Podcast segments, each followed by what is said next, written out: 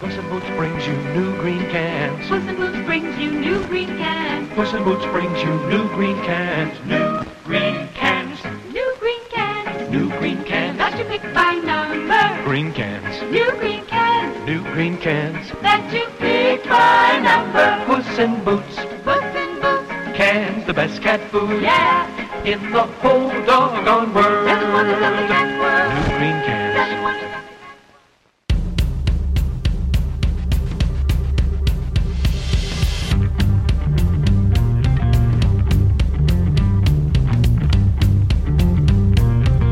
Should you quit while you're ahead? Isn't it interesting that we have all these famous idioms for why good things won't always last for us? Why is there too much of a good thing? Or when we get married, it's for better or worse. Worse has to come, right? And it better last through thick and thin. And it all tends to cut both ways. And those omelets, well, you can't make those without breaking a few eggs. And remember, whatever goes up, well, it must come down. And if it can go wrong, it will. And even if it does go bad, you can still go all the way from the frying pan into the fire. The other shoe, yeah, it's going to drop. Really, when it's all said and done, all good things must come to an end. But must they? Why can't we go from success to success to success? Why can't we have friendships that go from thick to thicker?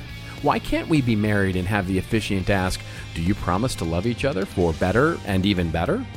Or believe that if it can go right, it definitely will? Or why can't both shoes stay up? Why must good things come to an end? Now, of course, there's a whole philosophical discussion to be had about why we need some level of pain in our life, why sadness can actually occasionally be profound and good for us, so that we might feel pleasure more appreciably.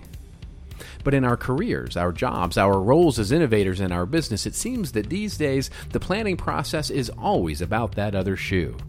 If it went well, you better plan for it going wrong. That blog is succeeding, what's going to ruin it? That new person has been amazing, but what's their biggest weakness?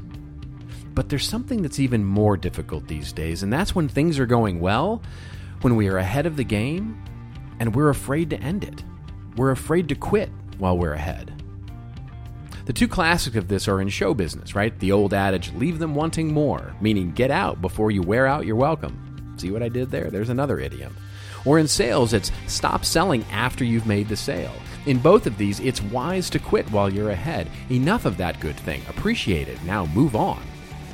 But for us, as innovators in the business, it can be tempting once we launch something and it starts to work even a little bit to never want to end it. God, let's not shut this thing down. It's actually working. The problem is, you can fill your strategy, your business, your life with these good things, and you may never actually replace them with anything new. And a life filled with only good things can keep you from realizing which ones you have or could have that are actually great. And of course, it's the could have in that sentence that's the key. Occasionally ending good things to make room for new things is a risky proposition. Will the new thing be better or will it fail? Occasionally, you have to take that risk. You've got to fold the two kings you've been dealt because the new hand might be the winner. And that's the theme of our show today, knowing when to end good things, understanding that you can go from good to more good to great.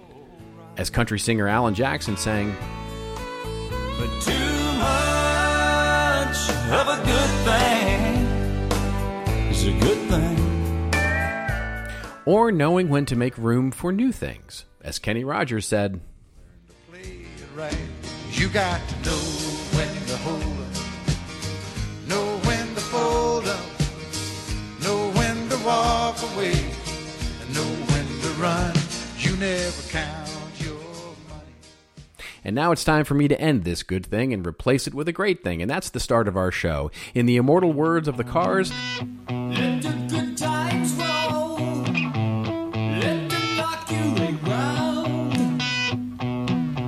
around. Let's roll.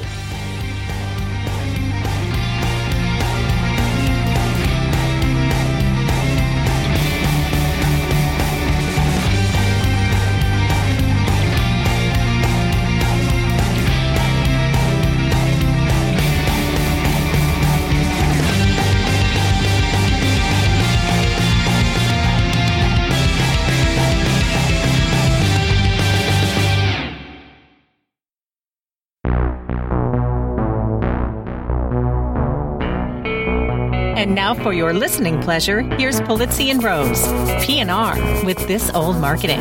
Take it away, boys.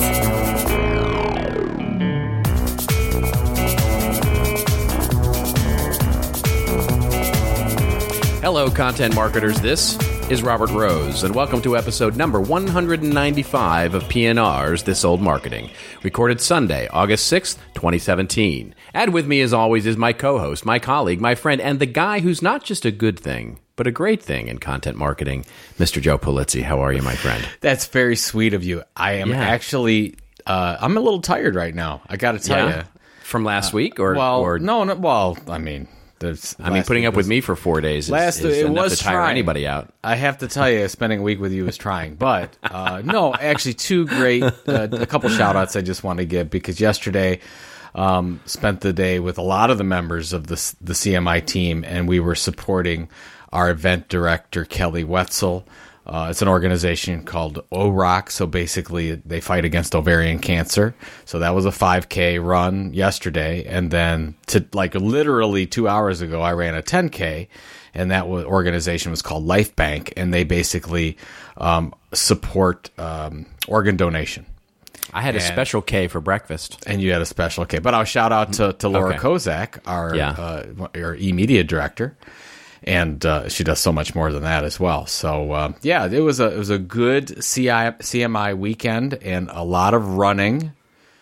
And yeah, then to, sounds and like then, it. And then tomorrow is the is our big event, um, you know, our Orange Effect Foundation, and we have our Woo-hoo. our annual Golf for Autism event, and it's going to be our biggest one ever. And uh, it's going to be hard playing thirty-six holes. I got to tell you, Robert. Oh, I know it's going to be really rough. It's, be it's hard to be Joe Polizzi these days. Yeah.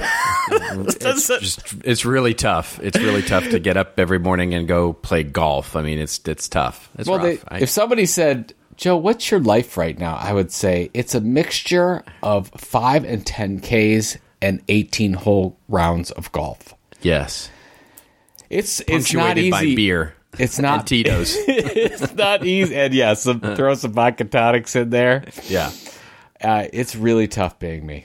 I, yeah, uh, the stress is really starting to get to me. I can see it. I saw it in I saw it in person, the the stress uh, on your face. I, I'm still thrilled that we knocked out the audiobook for Killing Marketing in one day.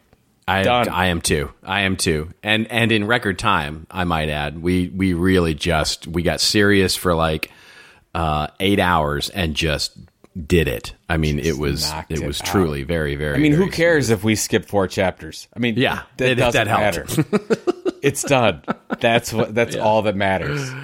Yes, exactly right. Exactly right. Well, it's not done done. The poor editor has to go through oh, and edit all that yeah. nonsense that we did over eight and a half or nine hours. But uh, yeah, it's uh, but it's recorded anyway. Well, I don't know if some people, I mean, it's interesting. You know this, but you and I have done multiple audiobooks, so we know now. But, but basically, you record a chapter straight through, and when you mess up, you just pause, and then you start yep. at a spot that going. makes sense. Yep. Yeah, and you keep going through the whole thing. And then you've got a great production person that goes in and edits it, so it sounds like you did the whole thing with no mistakes. And I want everyone to think that you and I never make a mistake. That's correct. That's correct. But so. even in recording this little episode, we had to start it once or twice because of mistakes. Yes. And there will be plenty in this episode, folks. So, so yeah, there will be plenty of mistakes made. Well, we're not going to get to episode one ninety-five and finally do one correctly. No, I mean, that's let me, yeah, let's on. let's just level let's set just right keep now. The expectations where they've been. We've been we've been successful by making mistakes. That's, that's exactly. That's why right. our show is so different than all the other podcasts. We lean into our mistakes. Fair true enough. story. True story. Yeah, I'm not exaggerating. You know this. I do know this. I do know this. Leaning into the mistakes. That should be a theme of an upcoming episode for sure. Well, leaning you know, leaning into the mistakes. Uh, Two things to say. First of all, before we get into the, the quick news, the quick hits, yeah, that yeah. was a it. We got really good feedback on. We did, that. so we're uh, gonna we keep. Did. Are we gonna yeah. keep doing that with the yeah, quick hits? Absolutely. Yep. All right. So we'll keep doing that. So we'll get to that in a second. Second thing, got to make the announcement. It was announced. Uh, well, we're recording Sunday. It's going to be announced Monday, but this is this. So it's. Is, technically a scoop, but technically a scoop, but nobody won't will be hear a scoop, it. Right? Because it, it be. because of the way the way we release yeah. the show, yeah. But we're we're announcing as our closing keynote, Mister Joseph Gordon-Levitt, and we're super excited. And for those of you that don't know J G L, he's been in Looper with Bruce Willis. He was Robin in Batman. He was all the way back to Angels in the Outfield, if you remember that one. He's been in dozens and dozens of movies. Bankable star. Inception was a great one. I I was going to say, you, you picked Batman and Robin. Well, come on. And, and, and I'm going through. I'm going right. through In, the whole there's thing. Inception. I mean, come on now. But the but the well, so Batman yes. and Looper are not the two come movies on. That I would go with. Yeah, I've seen those recently though. So okay, th- what would you say? You'd say Inception. Inception for okay. sure. I mean, that okay. was his big, you know. Yeah, but that was his, DiCaprio. That was oh, wait a minute. DiCaprio. See, we've already leaned into some mistakes here. Well, no, he was in that. I mean, he was in it. Right. He wasn't the number one star in it. No, of course not. DiCaprio was. Because right. any DiCaprio movie, DiCaprio is the star. DiCaprio does not correct. play second fiddle to anyone. That's, that's correct. That's how Leo plays it. Yes. Anyways, what most people don't know is that Joseph Gordon-Levitt has built his own media company, a collaborative, uh, musical-themed media company called Hit Record. It's really, really popular. It's syndicated in multiple outlets. If you want to go check it out, please do. We don't have time on this program. But he's going to talk about how he deals not only with Hollywood and storytelling, but how he's built his own media company. And so I think that's really rare to have a celebrity of his nature that's also built a media company like this. So he's done some really cool experimental stuff. Like the stu- he's done some stuff with music. Yep. Um, and some some really interesting things with his media company that has that. Yeah, it's it's cool. It's really cool. Well, we, Bob, we he's been on the list to get for three, four years just because yeah. of that, because there's very few movie stars that have actually done what he's done. So I finally we were able to make it work. And thank goodness he's going to be at the big show, closing keynote. So content marketing world dot com. Make sure you sign up now. You only have five weeks to go uh, and actually four weeks. As this comes out. So what are you waiting for? As Gwen Stefani would say. Right on. Gwen's not, Gwen's not here this year, but no, she but would Joseph be if she could, because is. we couldn't make room for her because we had Joseph Gordon-Levitt. So I'm sorry, Gwen. I know you really wanted to be a Content Marketing World this year. That's right. Maybe yeah. next year. Maybe next year. She and Katie, no and back, Katy girl. Perry, she wanted to come. I mean, there's all the, all the big yeah. superstar women wanted to be there, but sorry. I, I can't do it every year. We can't. Yeah. We have to make room for other people. It's tough to be Joe Pulisi. That is. All right. Let's Whatever. move on to our quick hits, folks. Yeah. Well, this is where we go through a few of the top headlines um, of the week and just give our quick takes on them, just to give you a sense of all of the things that you should be reading and or listening to um, as a marketer in this space. And the first story that we'll hit with our quick hits is Apple's performance. And this is the part where I get to go, ha, ha, I told you so, to all the Apple haters out there. Um, Apple soars after resilient iPhone demand, says Ad Age, which is where we're pulling the story from. And the article opens up by saying that Apple soared to a record after giving a revenue forecast that highlighted resilient demand for the iPhone ahead of the introduction of its new models and the growing significance of the company's supporting businesses. New iPhones typically go on sale in mid to late September, which produces a few weeks of revenue that are included in the company's fiscal fourth quarter results. Some analysts had reduced their estimates on concern that the new high-end iPhone may be delayed, but Apple's projections on Tuesday and increasing sales of other products and services calmed those fears. So what do you think about Apple? Well, you're a big investment guy. What do you think about the where Apple's performance is these days? Well, at first, I believe as of this Uh, taping, they're an eight hundred thirty billion dollars market cap company. That's right. They're they very will, close to hitting the trillion dollar. They will mark. be the they will be the first one trillion dollars. I mean, I don't think there's any doubt of that not happening. You've got good news. Uh, they've got wins behind them. It's amazing how sticky the iPhone really is. That yeah. people are just, you know, bec- because you don't want to switch platforms. Anyone that's on an iPhone platform, you're not thinking about switching to another platform. You're just going to wait till the new iPhone comes out. You're going to upgrade when you're going to upgrade. And what blew me away, I don't know, did you see iPad sales were up fifteen percent? Come yeah. on. I mean, yeah, everything is going right for this company, and it sets the stage for them purchasing Disney. sometime in the next eighteen to twenty-four no, months. It, I didn't even see that coming. I did. How did you not? Di- how did I you not see that, see that? I didn't coming. see that coming. That they is the have most so ridiculous much, thing that I've ever okay, heard. Let's just be realistic. They have so much cash on the sideline. So anyway, I don't want to get into that whole thing right. because we know yes. it's going to happen, and you don't think it's going to happen. But I we'll don't just leave think it it's there. going to happen. They're, They're going to release- buy something, but they are not going to buy Disney. What do you think about this release of the HomePod at three hundred thirty-nine dollars? A- well, here's the thing. I, I when it came out uh, and the news of it came out, I, I, I looked at it, and um, uh, it, apparently it sounds really good. Um, you know, they're saying it's one of the better homes, you know, the of the speakers, you know, when you look at the Google Home or the Alexa or uh, or or this new thing, it's it's the best speaker apparently of the of the three. However, they say it doesn't hold up. You know, Siri right now doesn't hold up to what Google and Amazon are doing. And I've tested this um, with.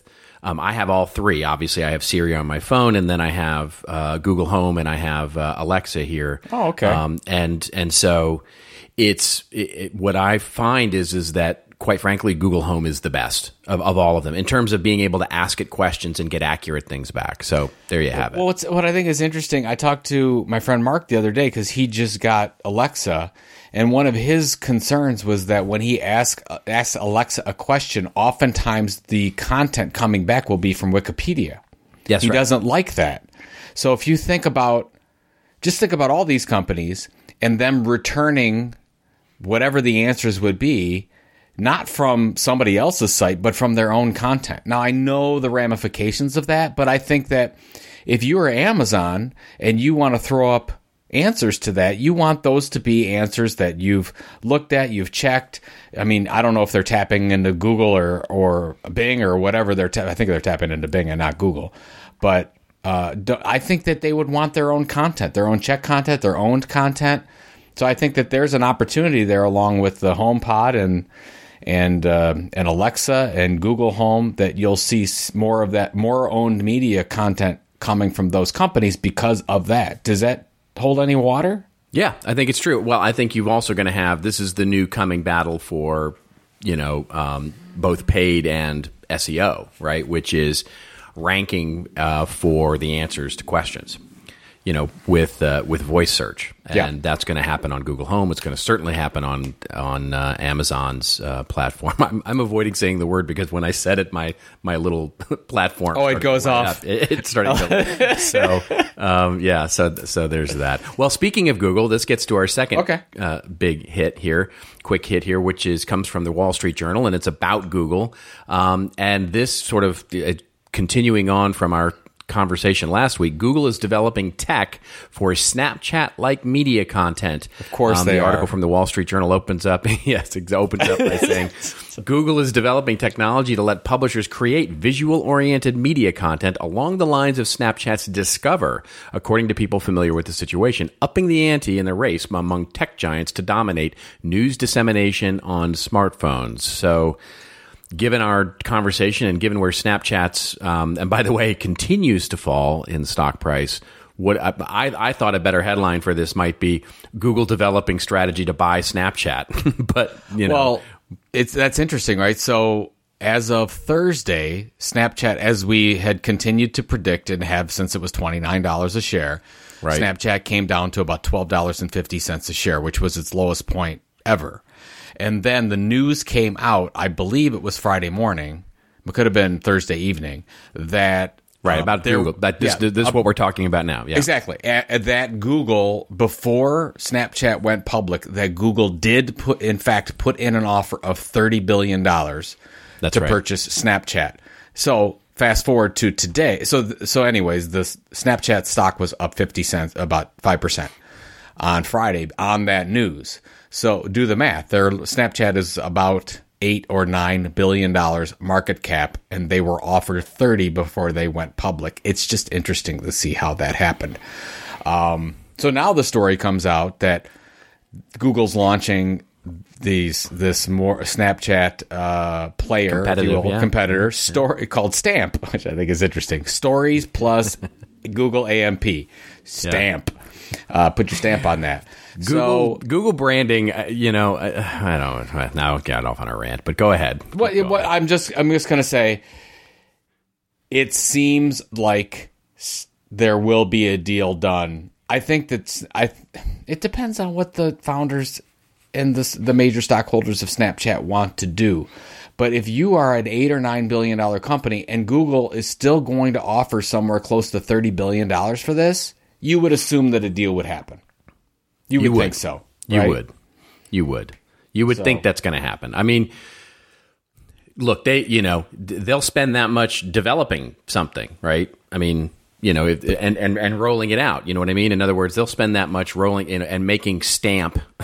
Which is just a bad name, but anyway, they'll they'll they'll they'll spend that much rolling out a competitor. So why bother rolling out a competitor, especially when it's got a name as bad as Stamp? And basically, why why wouldn't you just take over? Take it. Wait, wait, wait, wait, wait, Robert. I'm sorry. Headline coming in: Google buys oh, no. the U S Post Office. No need to change branding. Yeah. Stamp. Oh my gosh. I'm sorry. Stamp.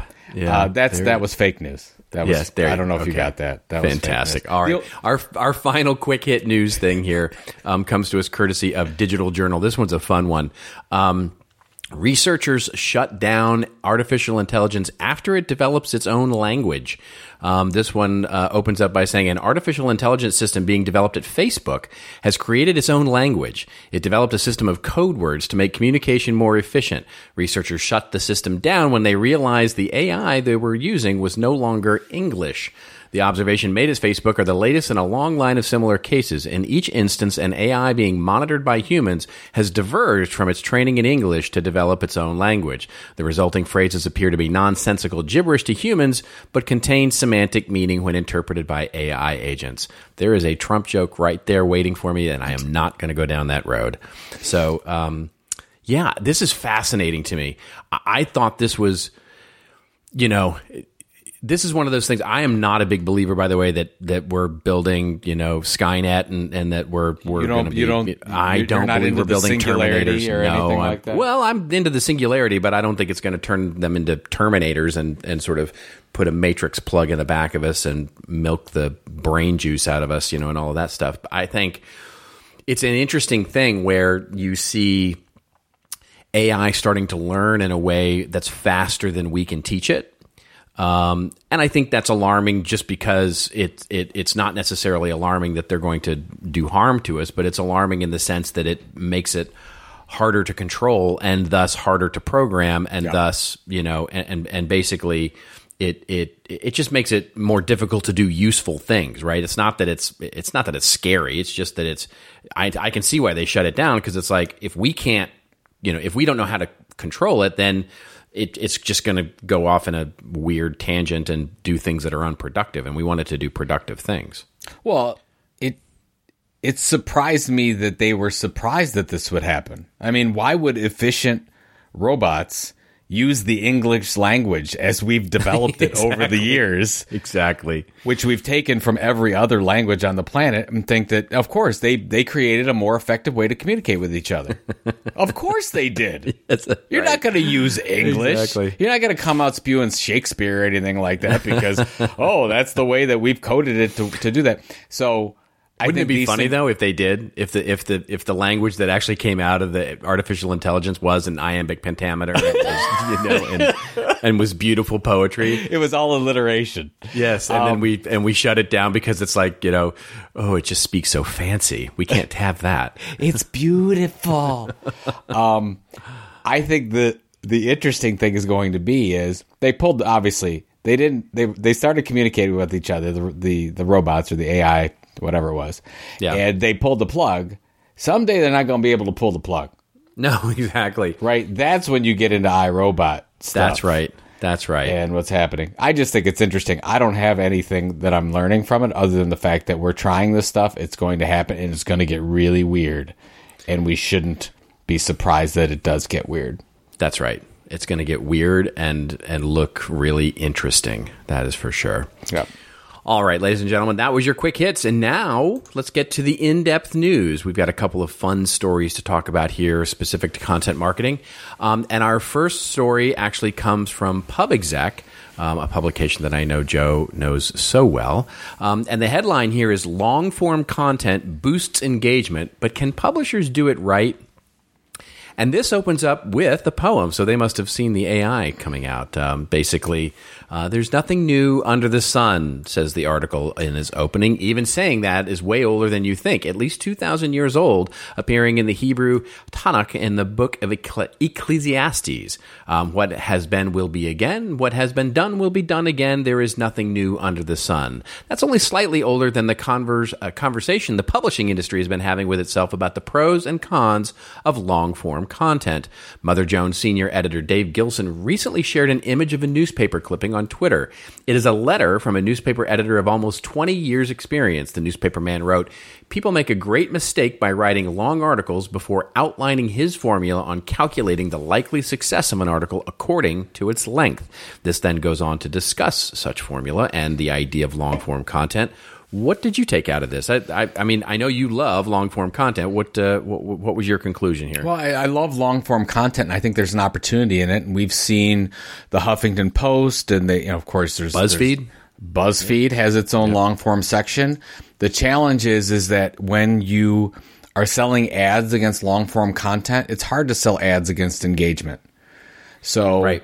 The the monetization against the long-form piece of content is really difficult if you're a publisher. That's why I and so I would read this article if I'm a marketer thinking, wow, there's an opportunity here, because first of all, there's still not many organizations, media or not, that are investing in long-form content, even though we've talked about a few. Most organizations are still into shorter form. They're focused on, you know, your minute and a half, two-minute video. They're getting a little bit into shorter podcasts, but they're not looking at long-form text.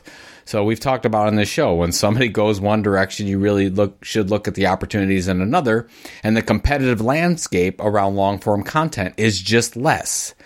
So as a marketer, if your goals are to build an audience and to have them hopefully trust you and loyalty over a long period of time, then there might be an opportunity for you to, let's say, launch a content brand around long-form content. Content creation and distribution. So that that was my take, and yeah. I like this article. It's got some really good advice in it, thinking about, you know, what what should we do, what shouldn't we do, how do we get this done. But I think for publishers, this is challenging if you have a traditional media business model. If you are a marketing uh, professional and you're into content marketing, I think there's absolutely a real opportunity right now to invest in this. I think you're absolutely right. I mean, this, you know, the biggest challenge I see is, and, and this and this goes all, you know, it it it it ratchets all the way up to the strategy, the content marketing strategy for an organization, or the lack thereof in the organization. Because what I see is many companies are reticent to do bigger, long-form pieces because they cost more. Um, and if you're going to do a big long form piece, they take time, they take effort to develop. You have to think about design. You have to think about the quality of the content, and it just costs more. And so what inevitably happens is when we draw the line as marketers as a piece of content equated to an ad, you know, any kind of advertisement, we tend to look at them equally in cost as well. So when we see the cost of that ebook or that white paper or the novel or whatever it is we want to create, and we go, wow, that is going to be twenty times one ad. Thus, we do the risk assessment and we say, you know, it's there's no way this will ever perform as well as twenty ads. And so in that campaign, and so we default to going, okay, it shouldn't be one piece because that's just too risky. We should have it be fifteen pieces or twenty short pieces because it'll mitigate the risk because it won't cost as much. In other words, fifteen blog posts that talk about the top ten reasons you need aluminum siding on your house oh. doesn't cost as much as the handbook for how to manage aluminum siding on your house. And so, but the point is, is that if we only measure our content as a replacement or an alternative to advertising, we're stuck in that calculus. And so we have to get out of that mindset. Content is good quality content. This is something that media companies understand. It is the asset that we're creating, right? If we're going to create something that's long form and good, it is going to cost more. And theoretically, it should produce more over time. It's a different investment model. So that's what I think is, you know, and then there's the tactics of how to actually create it and run a formula that make it the long, that long form content as good as it can possibly be. Well, that's where, and you're tough. You're right, because it's tough because you have you have to build in a lot of patience around this model, because at the end of the day, you, let's say you get subscribers to this long form content brand that you have created. You have to get to a point where you can actually measure how that behavior change is different in the customers or prospects or audience that you're building. That's right. And most companies don't get to that because That's of what right. you said, because they're like, oh man, this costs a lot more. And we got this. And oh, I only got ten pieces of content here. And I got seventy-five pieces of content, even though nobody's engaging in that crap at all. Let's, let's, uh, let, I don't want to wait on this ten, because you know what? seventy-five is more than ten or fifteen. I mean, the, some of the math that's being done at these enterprises is just killing me, because they really are counting pieces of content as a way to signify success. Right. And and they're looking at the campaign that supports the launch of that piece of content as the as your yardstick of success. In other words, if I create an infographic and I throw it out on LinkedIn and I throw it out on Twitter and I put it out on a blog and I promote it and it produces ten leads, I go, yay. And then I create this extensive, long white paper, and beautiful, and, and it's thoughtful, and it's high quality, and I throw it up on LinkedIn and promote it through Twitter and throw a couple of Google ads, and it produces ten leads. I go, eh, I'm not yeah. as impressed, right? Because the white paper costs so much, and it only and it produced exactly the same number of leads. Now, would that piece of white paper have created subscribers and audience? Or did it only create leads? And if we only look at it through that lead generation method, we're always going to default to the cheapest, most efficient thing that we can create, which is, quite frankly, a short-form piece of content. And it's just, I mean, I've watched it happen. It is just easier to repurpose thicker, bigger, more valuable pieces of content into yeah. smaller pieces, but it takes more time, it takes more patience, and it takes a new viewpoint on why we're creating content to begin with. This is why I, I, I'm, I'm, I'm, going off my soapbox here, but but uh, measuring audiences is the key metric for content marketers, and I have a whole thing coming out on that and, and, and all of that, but that to me is the better measurement, is what was the effect of the content and what is its effect over time in helping us build yep. a deeper, more engaged audience. No, you're absolutely right. If you're only in it for short-term results, you probably Everything need, looks the same. You yeah. probably need to stay away from what you and I have are, you know, with killing marketing and all the things we're talking about. Just stay away from it. Just focus on your content campaigns and stay in your nice tiny bubble. And there's nothing wrong with that. That's right. Just keep doing your thing. Keep your job as long as you can. And it's fine. Instead of build, building assets. Yeah. When you talk about how you are uh, deciphering the value of an audience, you're talking about you're building long-term assets that are going to change the entire nature of the organization. That's a whole different thing. You're talking about something that is re- could really be impactful to the organization. Do I really care right. if you get three leads, five leads, ten leads, whatever? No, I don't. You keep doing that stuff. You can you can cut up your articles into seventeen pieces, and you can use your Google ads and do whatever. And I just don't. I just simply don't care about that anymore. I got. I, I'm. I all. I'm all about focusing. You got ten Ks to run. You got five. I got. Ks to run, you I got, got golf. golf I got yeah. things. All. I, but I will turn and look the other way. I will run the other way if you say I want to build a loyal audience because I think that there's an opportunity to monetize that audience in X different ways and change the world. That's right. That's that's what we're into. That's just much more exciting.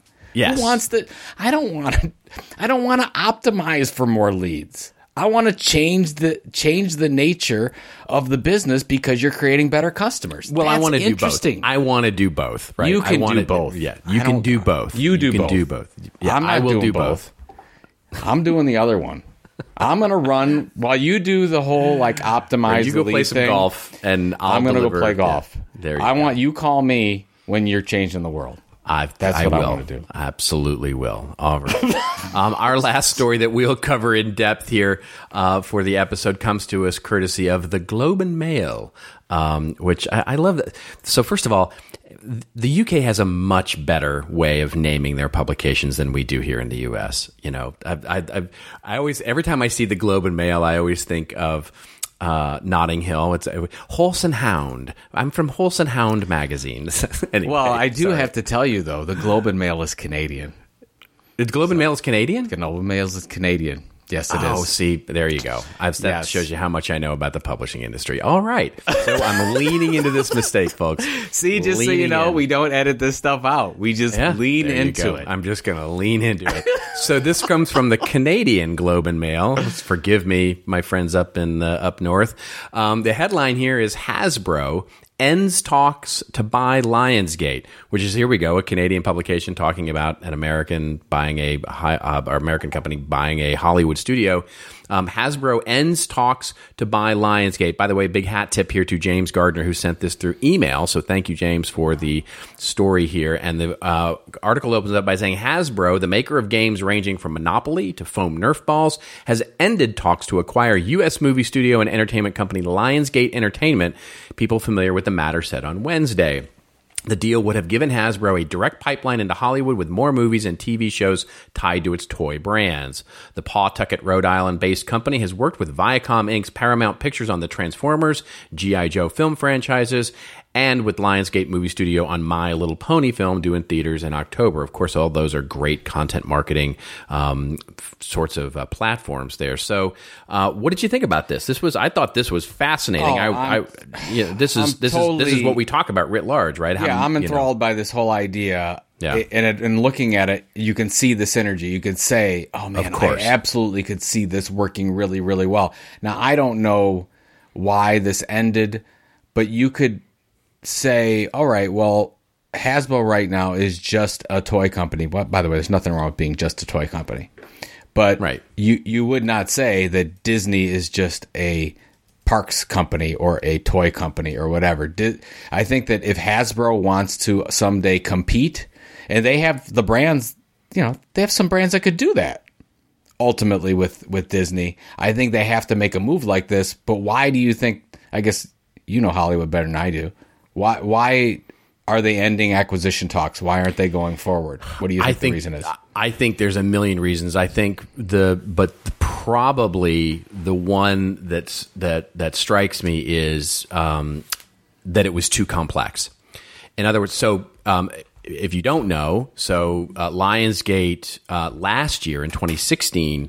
They acquired Starz, the cable network. So they actually own now the cable, uh, the cable premium cable uh, network Starz, which is not that big, but there's a whole set of things that, as you might expect, go along with that owning a cable network, um, as well as the movie studio that they that they also produce. So Lionsgate got its start by producing content. It was a content production studio that would, quite frankly, loan itself out to other studios for distribution.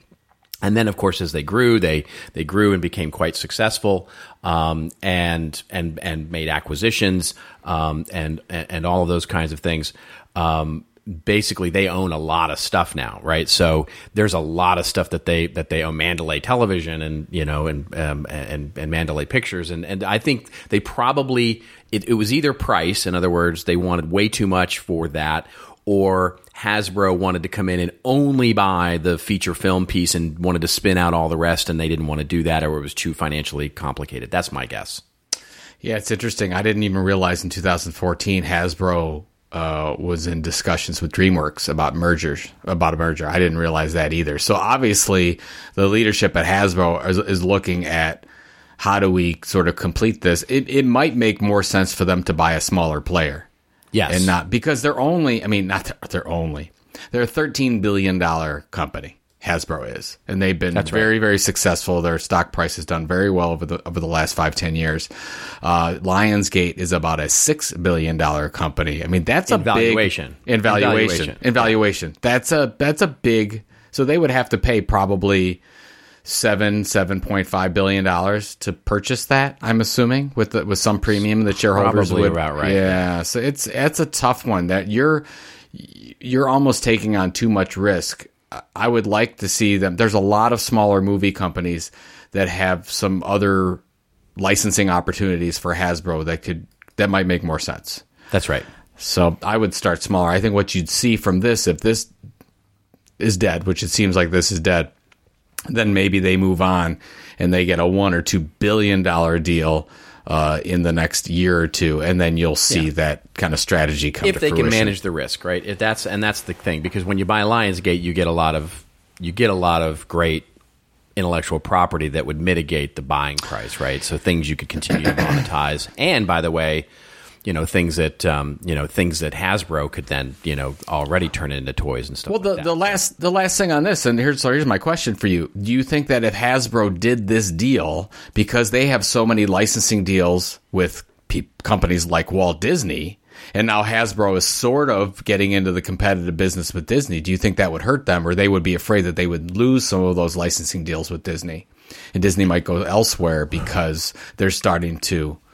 Well, I think we had this discussion when we talked about the Apple thing, right? When, you know, and where we where I had mentioned that I thought it would might it might be a problem for them because uh, you know, because of the way that they had to do deals with other studios, right? In in in, in the way Apple would have to do deals with Sony and and, yeah. you know, and Warner Brothers and other places that would, you know, their music and other films that they put on their platform. And if they own Disney, it might be an issue.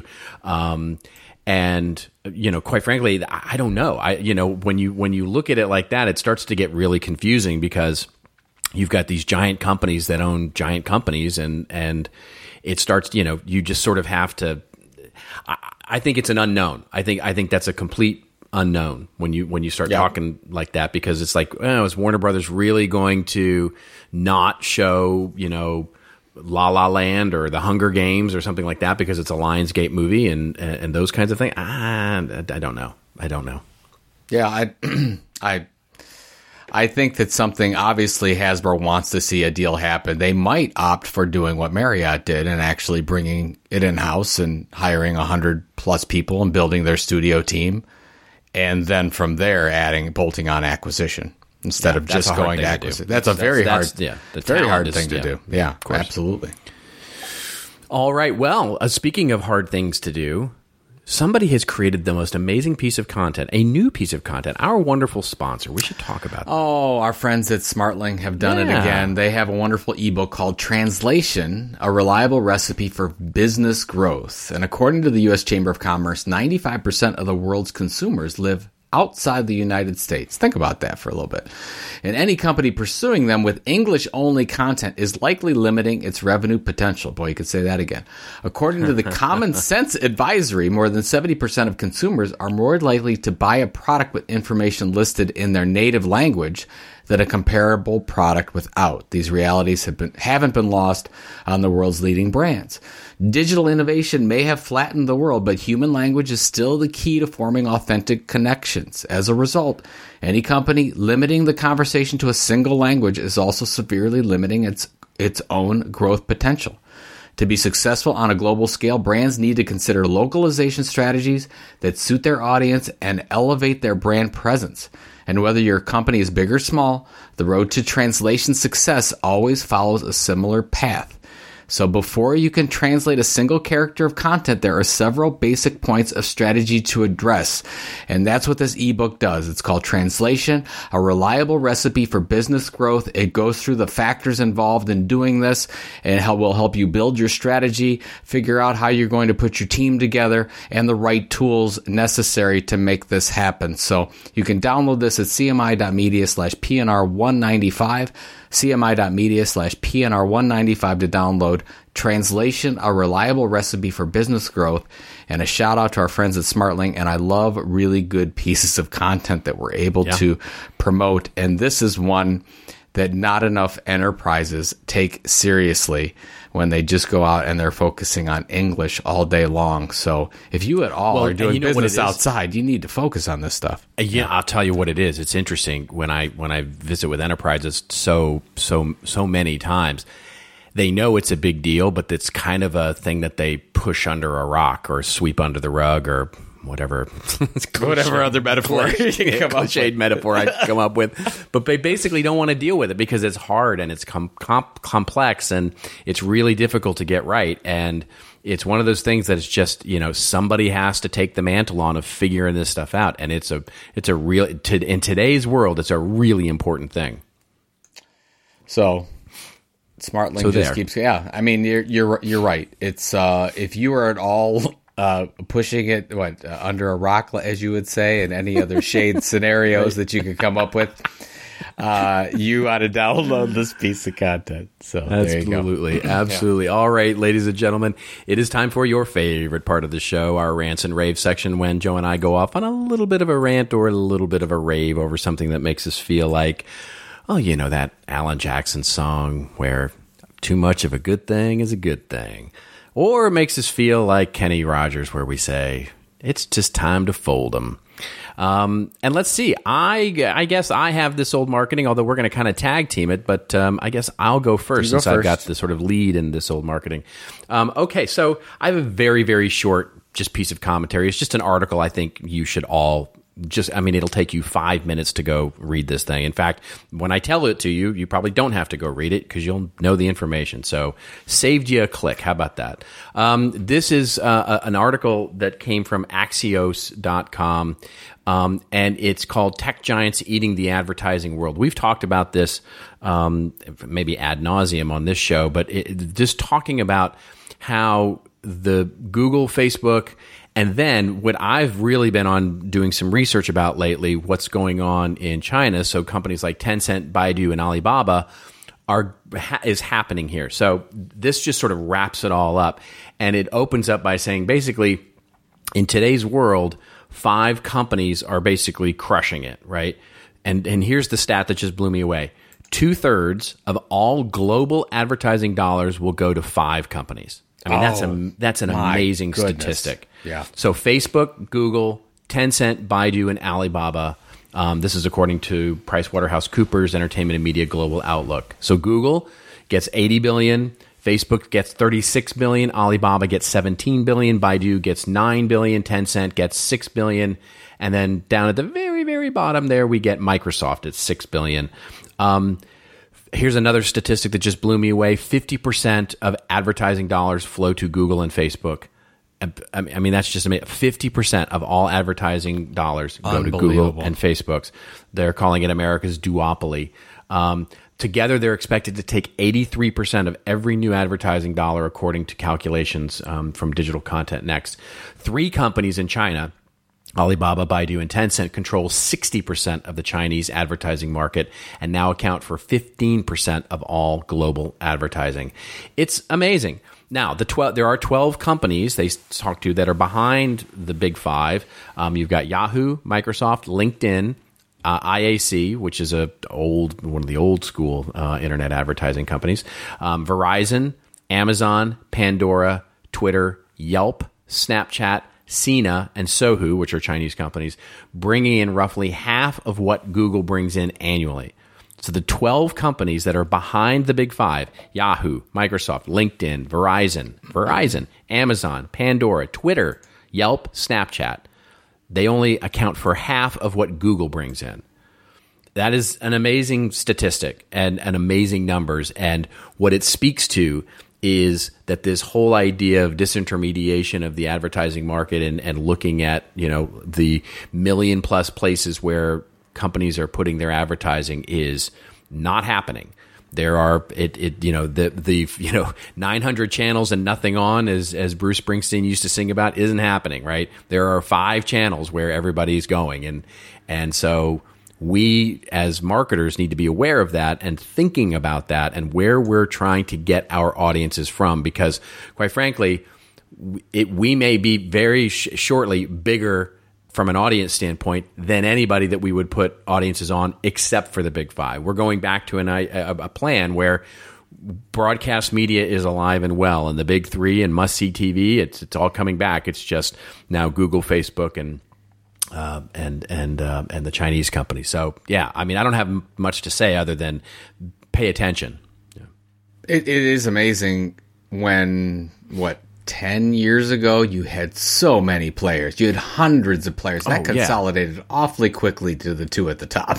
Exactly. I mean, it's that amazing. Is... And then, yeah, I, I think it's important because even a lot of people that I talk to aren't aware of Tencent and what they're doing and how fast they're growing and the impact of the Chinese market, especially on the U S. So it's... it's um, yeah. Yeah. When Tencent comes here, it's going to be a thing. Oh, trust me. Absolutely. And you know yeah. that's they're planning it's on coming. That. Well, that's yeah, where, you coming. know, we just talked about this whole Snapchat thing. Don't you know, I know Go- we're talking about Google and Facebook buying them. Don't discount the Alibabas, the sure, the ten cents of the world being able to come in there and swoop up, because they got a lot of money and power behind them. So that's right. Um, that is mine right. is mine is sort of uh, I don't know if this is a rant rave commentary, uh, but you know that uh, my son Adam got me to watch Stranger Things finally. Such a great and show. And it is fantastic. And uh, we totally binged on it, because once you watch the first one, you just have to, you know, watch the other seven. So finally watched the whole thing. We're ready for the new thing to come out. But as I was talking to Adam about this, I I wanted to know how he, I mean, all of a sudden, he just got into it. He said, Dad, can, you want to watch Stranger Things? He found, he really got interested in Stranger, Stranger Things because he collects pop pop figures from Funko. And some of the Stranger Things pop figures were uh, were what intrigued him. Hmm. So it's interesting that sort of he backed in because of the licensing deals that Stranger Things has. He backed into watching that and engaging that. So now we're into the content. Now we become fans. So just keep that in mind as I read this to you. So here's an article here from License Global uh, online property, and it goes through the ar- the title of the article is Streaming Now Original Content with Licensing Potential. And the one one on here, of course, is Stranger Things. Set in Hawkins, Indiana, in the nineteen eighties, Stranger Things chronicles the search for a young boy who vanishes into thin air under highly sp- suspicious circumstances. Goes on and on. If you you know the story, you know the story. If you don't, you, you can watch it. The first season of Stranger Things was released last July and quickly garnered garnered a cult following. In December, Netflix teamed with retailers Hot Topic and Box Lunch for the first ever line of licensed merchandise for the brand, which included apparel, novelty-inspired pins, patches, accessories, and other collectibles. The second season of Stranger Things is gearing up to debut this October, and it's very, very likely a large number of consumer products will follow. Uh, and I looked it up, and you've got McFarlane and and also another line of Funko coming out with action figures and a bunch of other stuff.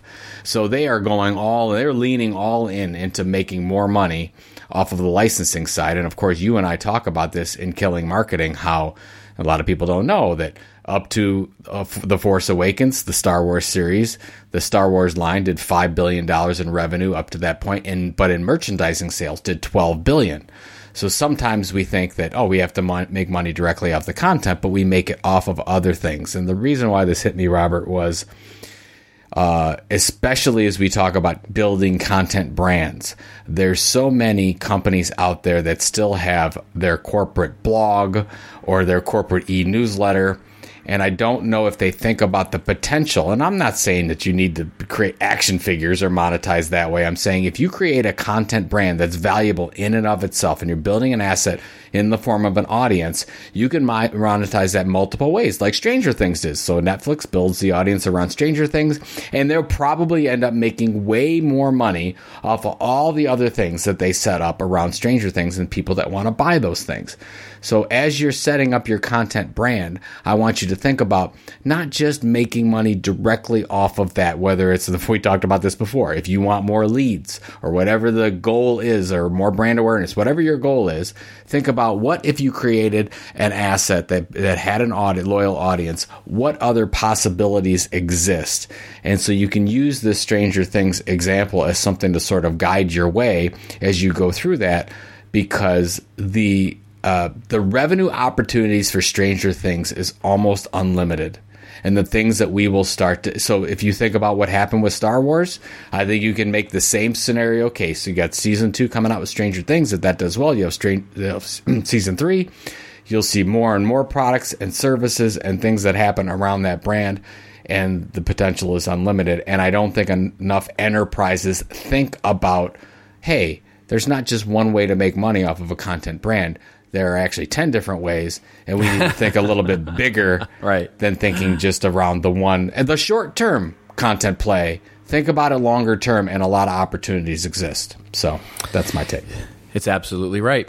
It's absolutely right. Building an audience with your content brand, and then guess what? You get to monetize that audience in multiple ways, and one of them is actually selling them physical product. And media companies are figuring this out, and so...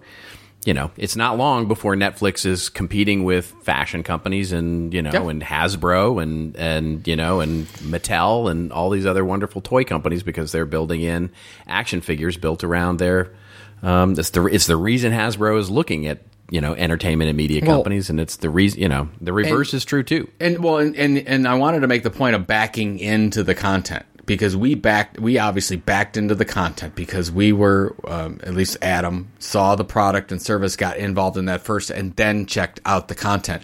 You can make a lot of cases that Red Bull Media House does that as well. Oh, I went out and I saw one of Red Bull's bands, or I saw this amazing video that they produced, and I'm subscribed to Red Bull magazine, and then you back into drinking the product.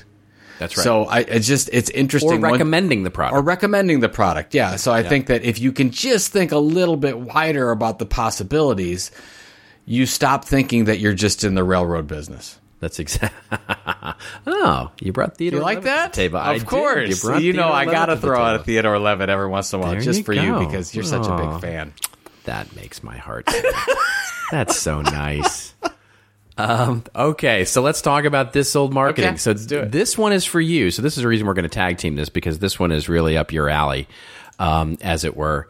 And um, uh, this one, big hat tip, by the way, here to Yadin Porter de Leon. I love saying his name, Yadin Porter de Leon. De Leon. Um, anyway, um, he sent this over, so th- thank you so much for that. We we really appreciate the, uh, the This Old Marketing suggestion. He sent it over via the email. Um, and this is about C N B C's Jim Cramer. I know you're. Are you a fan? Are you? Are you? You're, you're a fan. Yes, I'm a fan of the model they built. Absolutely. Okay. All right. Yes. So you're not necessarily. I don't a fan always of Jim agree. I don't always okay. agree with their analysis on stocks and, and yeah. the market, but I do like what they built. Absolutely. So, so the, just as this is just going to what you were just talking about with Stranger Things, and this is going to what we were just talking about with understanding how to build. So this is. So Jim Cramer, he started out as a radio guy. Um, he was uh, he had his own radio program, and that would basically provide free investment advice or help with picking individual stocks and et cetera, et cetera. And he started uh, during the dot-com boom, he started a new website that basically would be monetizing all of this advice that he was giving for free. And you could build a subscribed audience on that. And he called it the street dot com. Now, the street dot com actually now is a public company. As Joe and I were doing a little research on this, it's gone from way up high to sort of now a penny stock. But um, he's got his email on action alerts dot com. He has built a complete content prog- program and, an, and a subscribed audience, not just by doing his radio program and not just where he sort of evolved into, which was in as a television um, celebrity sort of personality and doing his his uh, television show on C N B C on Mad Money, but basically taking that idea of, quite frankly, a rented audience or a borrowed audience or whatever you want to call it, and getting, of course, paid to do that, to build his subscribed audience on his own public, where he definitely promotes it on his show, saying, hey, go over to the street dot com and subscribe if you want this stuff. And he's been able to monetize that over the last eight, nine, ten years, and build, quite frankly, a twenty. I think we figured out the valuation, something like a twenty-eight million dollar company based on that. That's one guy doing that, and and basically taking his content, building a content brand for himself, taking that content brand, building a platform that built a subscribed audience that he could monetize in numerous ways, and taking that and building it into something that he can sell products through, which is his stock picker and is the stock picks that he's, and of course the tools and all the things that you get yeah. from the street dot com and from action alerts dot com. And I think a really cool example of really what you would call, you know, from the Content Incorporated model, um, someone who really followed the Content Incorporated model for the last really seventeen years since yep. he started this thing in the early two thousands, and and has built a, a bit of an empire with it. Well, I think it's it, that's a really good summary. I think if you go to the, the street dot com and look at the way they create and distribute their content and their calls to action, they're really good models. They've got some great newsletters that they are able to get people to sign up for. They've got, once you get an e-newsletter, they've got a number of upsells where you can become a member at, at certain unpaid and paid rates. So it's an interesting model. So don't, when you look at, you know, you and I were just looking at it as a is a penny stock. The reason why it's a penny stock is because their administration is their sales and administration costs are way, way too high on a, as a percentage basis. If you look at it as a media company, frankly, I don't know. I have no, uh, I've, I've no skin in this game at all from the street dot com, but they have some people that are in certain positions that get paid way too much. If okay. they were like a regular media company, this would be a very profitable company. They did over sixty million dollars in revenue that, last year. Wow. That's a significant company. So they are doing some really, really good stuff. And the problem is they've got thirty million dollars in overhead, which is yeah, killing so, them. Yeah. So it's that expensive anyways, office on Manhattan a, yeah, somewhere. This is, a, this is a very specific problem that the street has. So don't look at that. I would absolutely go to... Do you like if you have somebody in your organization that is a personality like Jim Cramer is, and he is a personality all his own, they were able to build a media company that does not necessarily rise and fall on Jim Cramer. He is very much a part of that, but he's not necessarily needed for this thing to keep going. That's and right. I would take a look at the way they the way they present their content. They've done, they do a great job mobily, and they have some really, really good e-newsletters. So I think from that standpoint, Yadin absolutely picked a great one. And yeah. uh, it's a lot. I mean, it's been going on since, what, ninety-six? Yeah, yeah. And uh, it was one of the dot-com companies that, you know, that that, that took off. And, oh, and I remember when the street dot com, I was, during, I was here in L A during the dot-com boom, and it was just a... I mean, the street was like, oh my gosh, it's the street, you know. No, it's, you know, they were. It was the same as some of the hottest dot coms of this time. Absolutely. So it's interesting. They've really built, uh, and and by the way, now that they have such a large audience, they they can they can actually launch a lot of other products and services. And I'm assuming if they're in it for the long haul, there's an opportunity there for them to to generate more revenue than just off of sponsorship and advertising. So that's right. There you go. That's right. Fantastic. All right. Well, um, so you got the round. You got the the, the big event tomorrow. Uh, big Monday. event tomorrow. The or, go, yeah. the orange effect dot org if you're interested. But it's our big annual golf outing. We generate funds specifically to help children with speech therapy needs. It's such a, a, a gap in the marketplace where people just cannot afford speech therapy or technology that's that help people communicate. Kids. Specifically communicate more effectively. Mm. And that's what we do. We all get together. My son Joshua gives his talk because he went through some uh, s- some speech and play therapy, some, a lot of speech and, and play therapy when he was younger. And uh, now he's a successful sophomore in high school, doing great. And so, he's such um, a great kid. Such a great kid. Well, I mean, I've seen it firsthand where there are, there are kids out there that just need the chance. And because there things have happened in grants and and I don't want to say government, I'm not going to get on a rant about that, but the money is not available like it used to be for some of the right. speech therapy. And we are a fundraising organization to fill that gap so these kids still get the therapy they need. So that's all we do. That so, is fantastic. So there, that is fantastic. There we go. And you uh, you have a, a busy week this week? I, I do it? have a busy week, yes. I am going off to, uh, I'll be traveling to Salt Lake City uh, for a very quick trip uh, this week, but mostly heads down working on my workshop, working on my keynote for Content Marketing World, which is literally weeks away at this point. Yes, so it is. I am... I am, uh, I'm, I'm, I'm, I'm, yes, I'm busy, as it were. Well, yeah, you go right before Casey Neistat, which, I mean, that's tough to do. I'm, I, whoever, like, put that schedule out, I mean, I feel bad for you. Yeah, that would be you. that, me. Yeah. But that's because I know you are going to follow Casey Neistat. I don't have to, I don't have to follow him. I just that's have true. to, I, I just have to be his warm-up act, right? You're, so you're going to do, that, that you, good. he's, he's going to want to follow you. After, after the, yeah. So, all right, ladies and gentlemen, that is it for one ninety-five. For Joe Pulizzi, this is Robert Ross, Robert Rose, Robert Ross. Who the heck is that? Um, signing off. And if you like this episode, won't you leave us a kind review on iTunes? We love the kind reviews. If you got something nasty to say, go review one of the other podcasts that competes with us because uh, nice things are what we want. And anyway, if you do, um, or if you consider subscribing on iTunes or Stitcher dot com or your favorite podcatcher, let us know. Won't you hashtag us up at This Old Market? marketing. And of course, story ideas, story ideas, story ideas. We love them. We, we you can see from this show, we absolutely need them.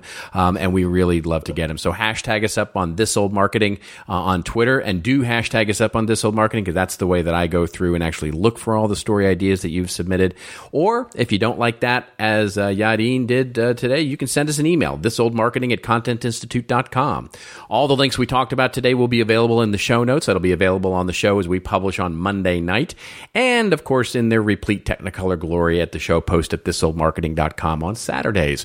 Until next week, everybody, remember, it's your story to tell. Tell it well. See you next week on This Old Marketing.